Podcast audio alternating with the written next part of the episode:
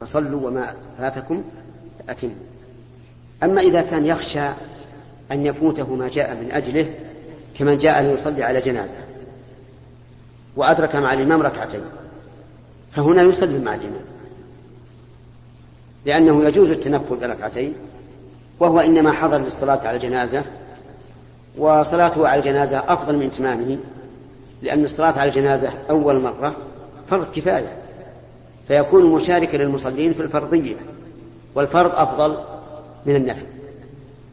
فيسلم مع الإمام من أجل أن يدرك الصلاة على الجنازة. نعم. ورد في سورة السجدة قوله تعالى يدبر الأمر من السماء إلى الأرض ثم يعرج إليه في يوم كان مقداره ثم؟ يعرج إليه في يوم كان مقداره ألف سنة. نعم. وفي سورة المعارج قوله تعالى تعرج الملائكة والروح إليه في يوم كان مقداره خمسين ألف سنة. فما التوفيق بين الآيتين نعم. أما آية السجدة فإن الله يقول يدبر الأمر من السماء إلى الأرض ثم يعرج إليه. هذا في الدنيا. في يوم كان مقداره ألف سنة. وذلك أنه قد جاء في الحديث أن بين الأرض والسماء الدنيا خمسمائة سنة وأن كتف السماء خمسمائة سنة. فعلى هذا يكون خمسمائة أو خمسمائة ألف. أما في المعارج سورة المعارج فإن ذلك في الآخرة. ولهذا يظهر لي أن قوله تبارك وتعالى في يوم كان مقداره خمسين ألف سنة متعلق بقوله بعذاب واقع للكافرين. يعني أن هذا العذاب الواقع للكافرين في يوم كان مقداره خمسين ألف سنة وليس متعلقا بقول تعرج الملائكة والروح إليه بل تعرج الملائكة والروح إليه. يعني في في الدنيا حسب ما جاء في سورة الأفلام من تنزيل السجدة. هذا الذي يظهر لي واضح الفرق؟ نعم. فضيلة الشيخ. لا لا يا أبونا من اليمين. نعطي الأندلسي كما قال. شكرا جزاك الله خير. بارك الله فيك يا هل صحيح أن أن البيت المعمور يقع فوق الكعبة في السماء السابعة؟ نعم.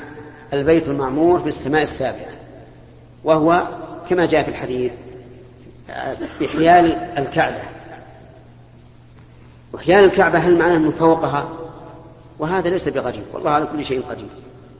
أو المعنى بحيال الكعبة يعني بإزائها بمعنى أنه كما تعمر الكعبة من أهل الأرض يعمر البيت المعمور من أهل السماء. الذي يهمنا أن البيت المعمور في السماء السابعة. وأنه يدخله كل يوم إيش؟ سبعون ألف ملك. هذا أهم شيء. نعم. يلا على اليسار فضيلة الشيخ ما حكم الصلاة؟ بثوب شفاف. في؟ بثوب شفاف. نعم. الصلاة بالثوب الشفاف إن كان تحته سراويل تستر ما بين السرة والركبة فلا بأس. وإن لم يكن تحته شيء فلا يجوز. لا يجوز أن يلبسه في الصلاة ولا غير الصلاة لأنه لا بد من ستر العورة. وقد قال الله تعالى يا بني آدم خذوا زينتكم عند كل مسجد. والثوب الشفاف وإن لبسه الإنسان لم يتخذ الزينة. ما الفائدة؟ إذا كان شفافا. وجودك عدم عرفت الآن؟ وش صار الجواب؟ إلا إذا كان عليه سروال يستر ما بين السرة والركبة. فهمت؟ طيب. فضيلة الشيخ ما تفسير قول الله تعالى وما رميت إذ رميت ولكن الله رمى نعم. وما رميت يعني ما رميت وجوههم بهذه الحصبة التي أرسلتها عليهم. إذ رميت يعني أرسلت الحصى. فالرمي الأول بمعنى الإصابة. ولكن الله رمى أصابه. فرمى تكررت كم مرة؟ كم مرة؟ ثلاث مرات. ما رميت الأول بمعنى أصبت وجوها إذ رميت يعني أرسلت الحصى. هذا فعل الرسول. ولكن الله رمى إيش؟ أصابهم. لأنه من المعلوم أن الرسول إذا أرسل حصيات على قوم بعيدين عنه أنه جرت العادة أنه لا تصل هذه الحصى إلى وجوههم أو التراب. لكن الله هو الذي أوصلها. واضح؟ اتضح لك ولا لا؟ طيب. لا أصلا إذا فسرنا بما ذكرنا ما في أصلا إشكال. أن الرمي يطلق على الإصابة ويطلق على الفعل. فقول ما رميت المنفي هنا الإصابة. إذ رميت المثبت إرسال الحصبة أو التراب. ولكن الله رمى الإصابة. ولا إشكال. نعم. يلا على اليسار. بارك الله فيك. يقول الحق سبحانه وتعالى وما أصابكم من مصيبة فبما كسبت أيديكم. ويعفو عن كثير. فكثير من المصائب تحدث للإنسان ويصبح في حيرة. هل هذه من نفسه بتقصير من أخذه بالأسباب أو أنها شيء مقدر من الله سبحانه وتعالى؟ لأن الله لا يختار إلا الخير. فكيف يمكن التوفيق بين اعتقاد الإنسان ومقدر الله سبحانه وتعالى؟ آه، أولا لي ملاحظ على كلمة الحق؟ نحن نؤمن بأن الله هو الحق المبين. وأنه سبحانه وتعالى من أسمائه الحق. لكن كون نقول يقول الحق قال الحق وما أشبه ذلك دائما مع أن استعمالها في كلام الرسول عليه الصلاة والسلام وكلام الصحابة يقولون قال قال الله. وكلمة الله تعطي معنى غير الحق. تعطي أنه وحده الإله وما سواه باطل وهو الإله الحق. لذلك ينبغي لنا أن نقول قول الله تعالى أو قال الله تعالى أو ما أشبه ذلك كما كان الرسول عليه الصلاة والسلام يقول أتدرون ماذا قال ربكم؟ ويقول قال الله تعالى وما أشبه ذلك. هذا هو الأولى وما سمعت يعني في اطلاعاتي من كلام السابقين أنهم يعبرون عن, عن الله بالحق. فيقولون قال الحق قال الحق قال الحق. إلا في المتأخرين.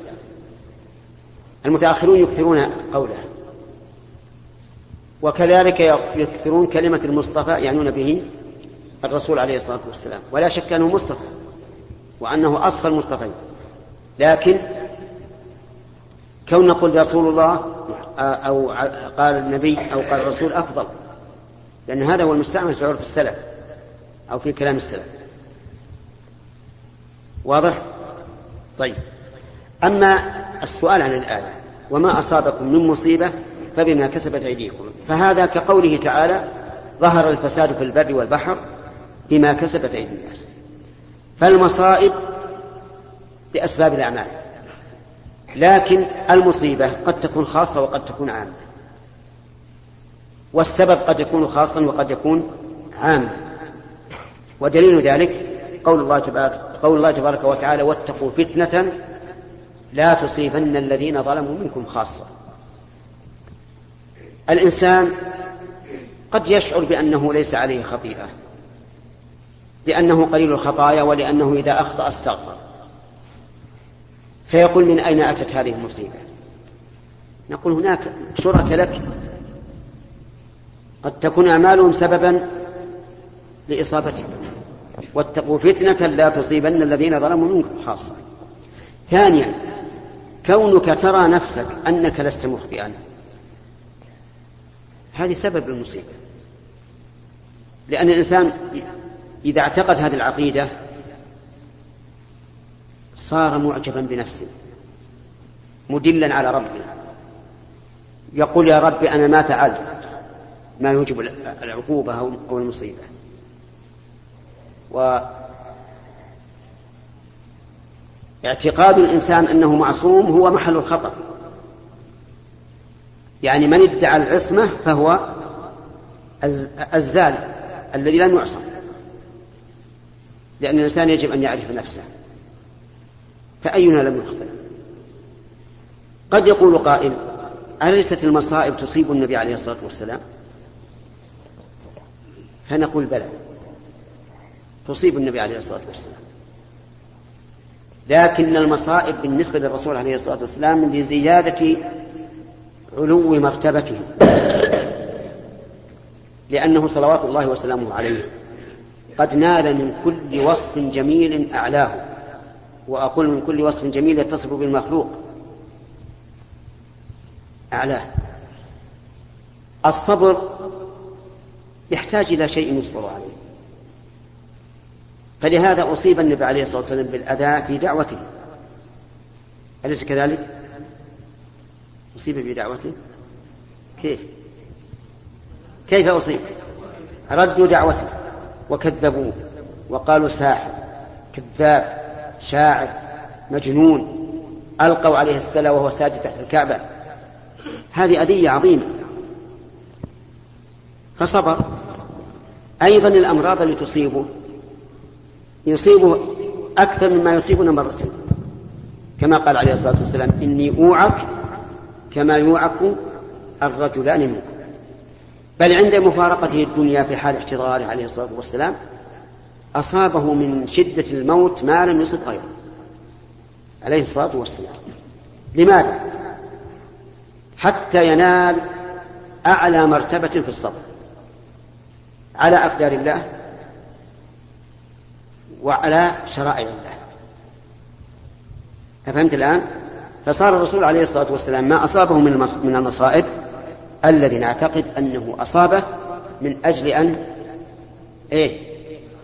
تكمل درجة الصبر في حقه حتى يكون صابرا شاكرا. الشكر نال والله أعلى درجة الشاكرين. حتى إنه يقوم في الليل حتى تتورم قدماه ويتفطر ساقه. وقيل له في ذلك قال أفلا أكون عبدا شكورا. فنال درجة الصبر ودرجة أعلى درجة الصبر وأعلى درجة الشكر. صلوات الله وسلامه عليه. اتضح المقام؟ طيب. بعده. فضيلة الشيخ ما حكم قراءة القرآن والصلاة عند قبر البقيع وقبر الرسول صلى الله عليه وسلم. شلون؟ ما حكم ما حكم قراءة القرآن والصلاة عند مقبرة البقيع وقبر الرسول صلى الله عليه وسلم. عند ما أي. لا. لا تقرأ القرآن. لا عند قبر النبي صلى الله عليه وسلم ولا في البقيع ولا عند الناس. لا تقرأ القرآن. هذا بدعة.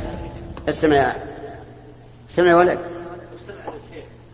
استمع أقول لا تقرأ القرآن لا عند قبر النبي صلى الله عليه وسلم ولا في البقيع ولا عند قبور الناس. فهمت؟ لكن سلم. إذا وصلت إلى قبر النبي صلى الله, صلى الله عليه وسلم قل السلام عليك يا رسول الله ورحمة الله وبركاته. هذا أحسن صيغة في السلام على الرسول عليه الصلاة والسلام. لأن النبي صلى الله عليه وسلم علمه علمها أمته في الصلاة. السلام عليك أيها النبي ورحمة الله وبركاته. فقط. وانصرف. وإن قلت أشهد أنك قد بلغت الرسالة وأديت الأمانة ونصحت الأمة فهذا حسن. فهمت يا ولد؟ طيب في البقية تقول السلام عليكم أهل الديانة من المؤمنين والمسلمين وإنا إن شاء الله بكم لاحقون. يرحم الله المستقيمين منكم والمستأخرين. نسأل الله لنا ولكم العافية. اللهم لا تحرمنا أجرهم ولا تفتنا بعدهم واغفر لنا ولهم. وتنصرف. وإن شئت أن تسلم على قبر عثمان رضي الله عنه وهو معروف فهذا حسن لأن عثمان ثالث الخلفاء الراشدين في هذه الأمة فهمت الآن؟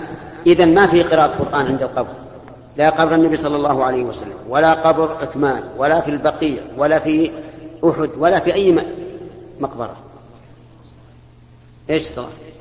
لا هو يقول أن تقول القرآن القرآن والصلاة؟ لا الصلاة في المقبرة حرام. ولا تصح الصلاة. وعند قبر النبي عليه الصلاة والسلام ستصلي في المسجد. ما تصلي عند قبر الرسول.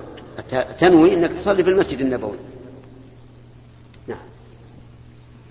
فضيلة الشيخ. اليسار. نعم.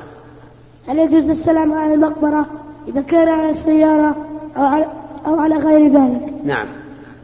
يعني هل المار في المقبرة بالمقبرة يسلم أو لا؟ إن كانت المقبرة مكشوفة ليس عليها جدار فلا بأس أن تسلم. وإن كانت مستورة بجدار فلا تسلم. لأنه لا معنى لذلك. إذ أن المار بالسوق وبينه وبين القبور جدار كالذي في بيته ولا فرق. لهذا نقول إن مررت بمقبرة مكشوفة فلا بأس أن تسلم. وإن مررت بمقبرة مسورة فلا تسلم. ولهذا لولا أن الشهداء في أحد قد فتح يعني فتحت منافذ في الباب الباب أظنه مشبك. ها؟ يقف الإنسان فيه ويشاهد القبور. لقلنا لا تسلم عليه. لأنهم محجوبون عنك. والسلام عليه على المقبرة وبينك وبينها جدار كالسلام عليهم لو كنت في بيتك. ولا أحد يقول قف في بيتك وسلم على أهل المقابر نعم. شيخ السلام عليكم ورحمة الله وبركاته. توجد الآن أجهزة في السوق أه تساعد الإنسان على التصنت أو التنصت على الهاتف. التصنت. مأخوذ من أنصت. لا تصنت. طيب نعم. نترك الاختلاف اللغوي. أنصت. نعم. على العموم أنه بإمكان الإنسان أن يدخل على المتحدثين فيسمع كلامهما. نعم. واستخدمها بعض الناس استخداما فيما يراه أنه استخدام طيب لمعرفة من يتصل بأبنائه حتى يعرف أين سيكون مثلا آه، مجيئهم الليلة أو ذهابهم هذه الليلة مع من ومن سيزورهم وما الحديث الذي سيدور بينهم. وعلى هذا الأساس يحدد, يحدد نوع تربيته لأبنائه أو معرفة من يتصل بالخادمة إذا كانت في البيت. أو بمن تتصل فهل يجوز مثل هذا إذا كانت نيته صالحة؟ أولا بارك الله فيك اللي أعرف أن هذا النوع من الأجهزة ممنوع. ممنوع. الآن؟ نعم علنا. على هيئة تسجل يضعه في بيته على هاتفه هو بس أي لكن لكن اتصل أحد علي وأنا في البيت بإمكاني أن يسمع من يتصل به لكن قصدي هل هو يعني مسموح؟ مسموح تسجل عادي. إيه طيب. أما إذا تصنت على الناس فهذا حرام لا إشكال فيه. لأن هذا من باب التطلع على أسرار الناس وخيانة الأمانة. حتى إن العلماء رحمهم الله قالوا إذا حدثك الإنسان والتفت لينظر هل حوله أحد فإن ذلك من الأمانة فلا يجوز لك أن تفضي بسره إلى أحد. فكيف بالذي يتلقف أو يخطب أقوال الناس؟ هذا لا شك في تحريمه سواء علم وكتم أو علم وأعلم. أما الذي يأخذ ليتصنت مثلا على أولاده أين ذهبوا وأين راحوا أو على خادمه أو على أهله فهذا إن كان هناك قرينة. قرينة فساد. واضحة. يريد أن يتحقق منها فلا بأس.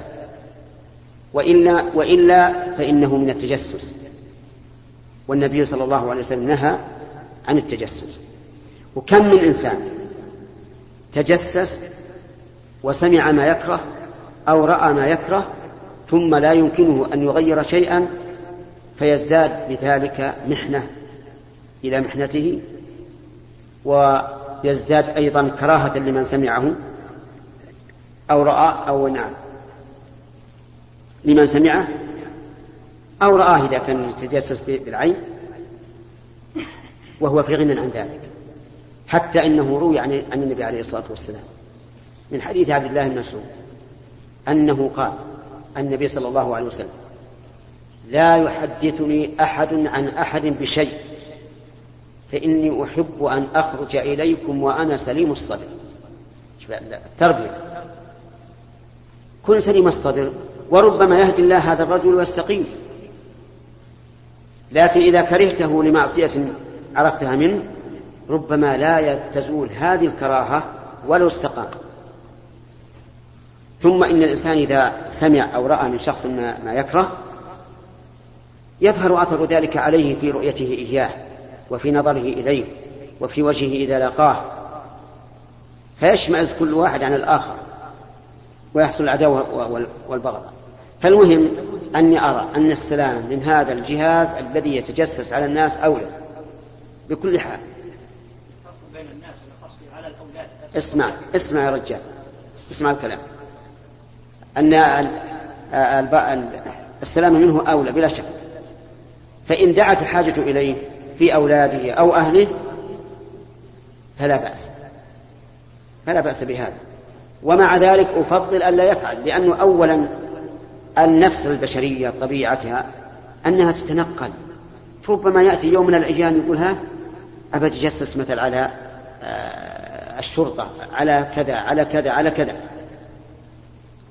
وهذا مثل السحر يسير في البدن من حيث لا يشعر الإنسان. كذلك هذا يسير في القلب من حيث لا يشعر.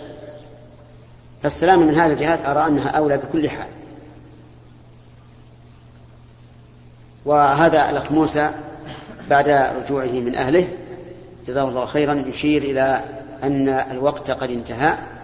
فسبحانك اللهم وبحمدك أشهد أن لا إله إلا أنت أستغفرك وأتوب إليك. وإلى اللقاء القادم إن شاء الله. إلا إذا رأيتم أننا آه، آه، نلغي الجلسة القادمة نظرا للامتحان. نعم. ما يؤثر؟ لا يؤثر. إذا إن شاء الله الأمور ماشية على ما هي عليه بإذن الله. نعم. نعم. بس أذن هو ما أذن؟ طيب. شروط عقد النية عند صلاة الاستخارة. يعني أنا جربت شخصيا أكثر من مرة أن أصلي استخارة لكن ما كنت بدرك يعني أي الأمرين إن أنا بستخير. إذا استخار الإنسان في شيء ثم لم يتبين له الأمر. فليعد الاستخارة مرة أخرى؟ وثالث وثالث. ثم إذا قدر الله له الشيء علم أن هذا هو الخير. إذا قدر الله له الشيء سواء مال إليه الآن أو مال إليه بعد علم أنه هو الخير. نعم. بارك الله فيك. أيها الأحبة يسعدنا أن نكمل ما تبقى من هذا الشريط بهذه المادة. نعم. هل يجوز بيع الهدية؟ أي نعم يجوز بيع الهدية. يجوز بيع الهدية لأن الإنسان إذا أهدى إلى شخص شيئا وسلمه له صار ملكا له. يجوز أن يبيعه ويجوز أن يتصدق به ويجوز أن يهبه لأنه ملكه ملكا تاما. نعم.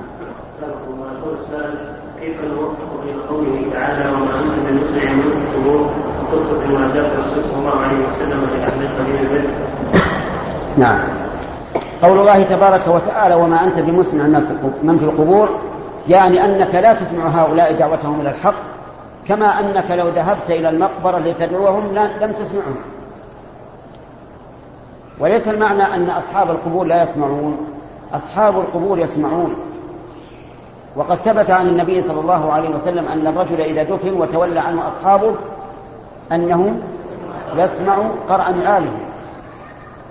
وورد أيضا في حديث أخرجه أبو داود وصححه ابن عبد البر وأقره ابن القيم في كتاب الروح أن الإنسان إذا وقف على قبر يعرفه وسلم عليه فإن الله يرد روح صاحب القبر فيرد السلام على من سلم عليه.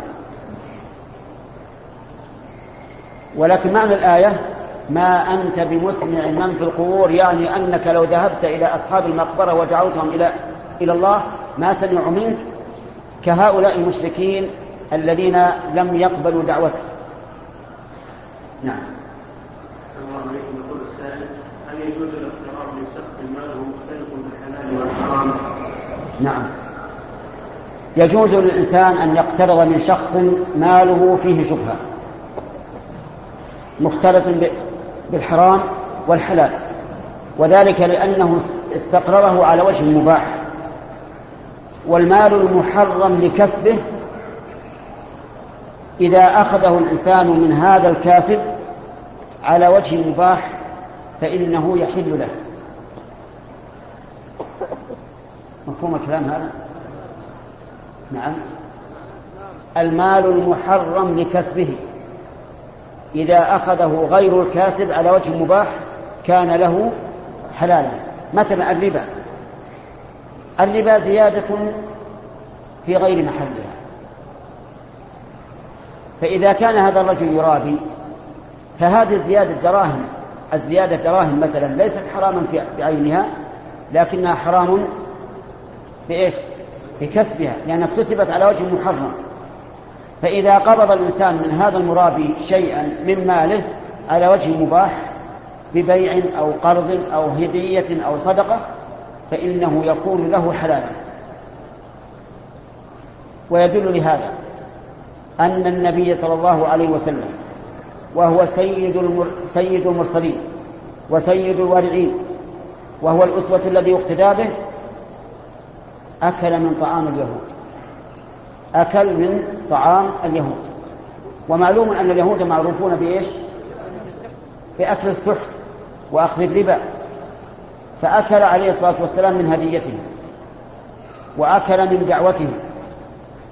أهدت إليه امرأة من اليهود شاة عام فتح خيبر. ودعاه غلام يهودي في المدينة إلى خبز من شعير وإهالة سلخة وأجاب الدعوة وأكل. فإذا دعاك إنسان يتعامل بالربا من أجل أن تأكل طعاما عنده غداء أو عشاء أو تشرب الشاي أو القهوة فلا حرج عليك أن تجيب دعوته وتأكل منه. إلا إذا كان في عدم إجابتك مصلحة فلا تجب إيش المصلحة؟ المصلحة أنه إذا عرف أن الناس لا يجيبون دعوته امتنع عن أكل الربا. فإذا كانت هذه المصلحة فلا تجب أما إذا لم يكن مصلحة بل ربما يكون مضرة يكون هذا الرجل قريبا لك فإذا هجرته ولم تجد دعوته حصل التقاطع بينكما. فحينئذ أجب. وكل بسم الله والإثم على من؟ على من؟ على الكاسب على هذا الذي اكتسبه على وجه محرم وقلنا المحرم لكسبه احترازا من المحرم لعينه. المحرم لعينه. فلو أن رجلا عرفت أنه ذهب إلى شخص وسرق الشاة شاته سرق شاته ثم ذبحها ضيافة لك أتأكل؟ ليش؟ لأن هذه عين مال فلان غصبها. فلا تحل لك ولا له أيضا. أما المحرم لكسبها الذي وقع من بالتعامل على وجه الرضا لكنه تعامل حرام فهذا إثمه على الكاسب. نعم. أيها الإخوة في ختام هذه المادة نسأل الله أن نلقاكم في لقاءات متجددة.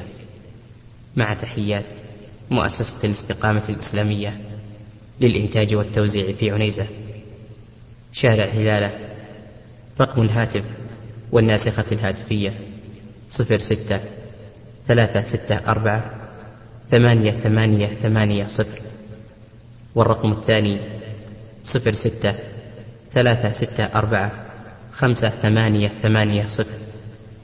ورقم صندوق البريد اثنان وخمسمائة وألف.